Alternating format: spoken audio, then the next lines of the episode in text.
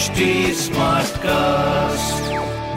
आप सुन रहे हैं एच डी स्मार्ट कास्ट और ये है लाइव हिंदुस्तान प्रोडक्शन हाय नमस्कार मैं हूँ आरजे वैभव और आप सुन रहे हैं लखनऊ स्मार्ट न्यूज़ और इस हफ़्ते मैं ही आपको आपके शहर लखनऊ की खबरें देने वाला हूँ। खबर नंबर एक की बात करते हैं। एसी इकोनॉमी कोच वाली लखनऊ पहली ट्रेन होगी पुष्पक एक्सप्रेस।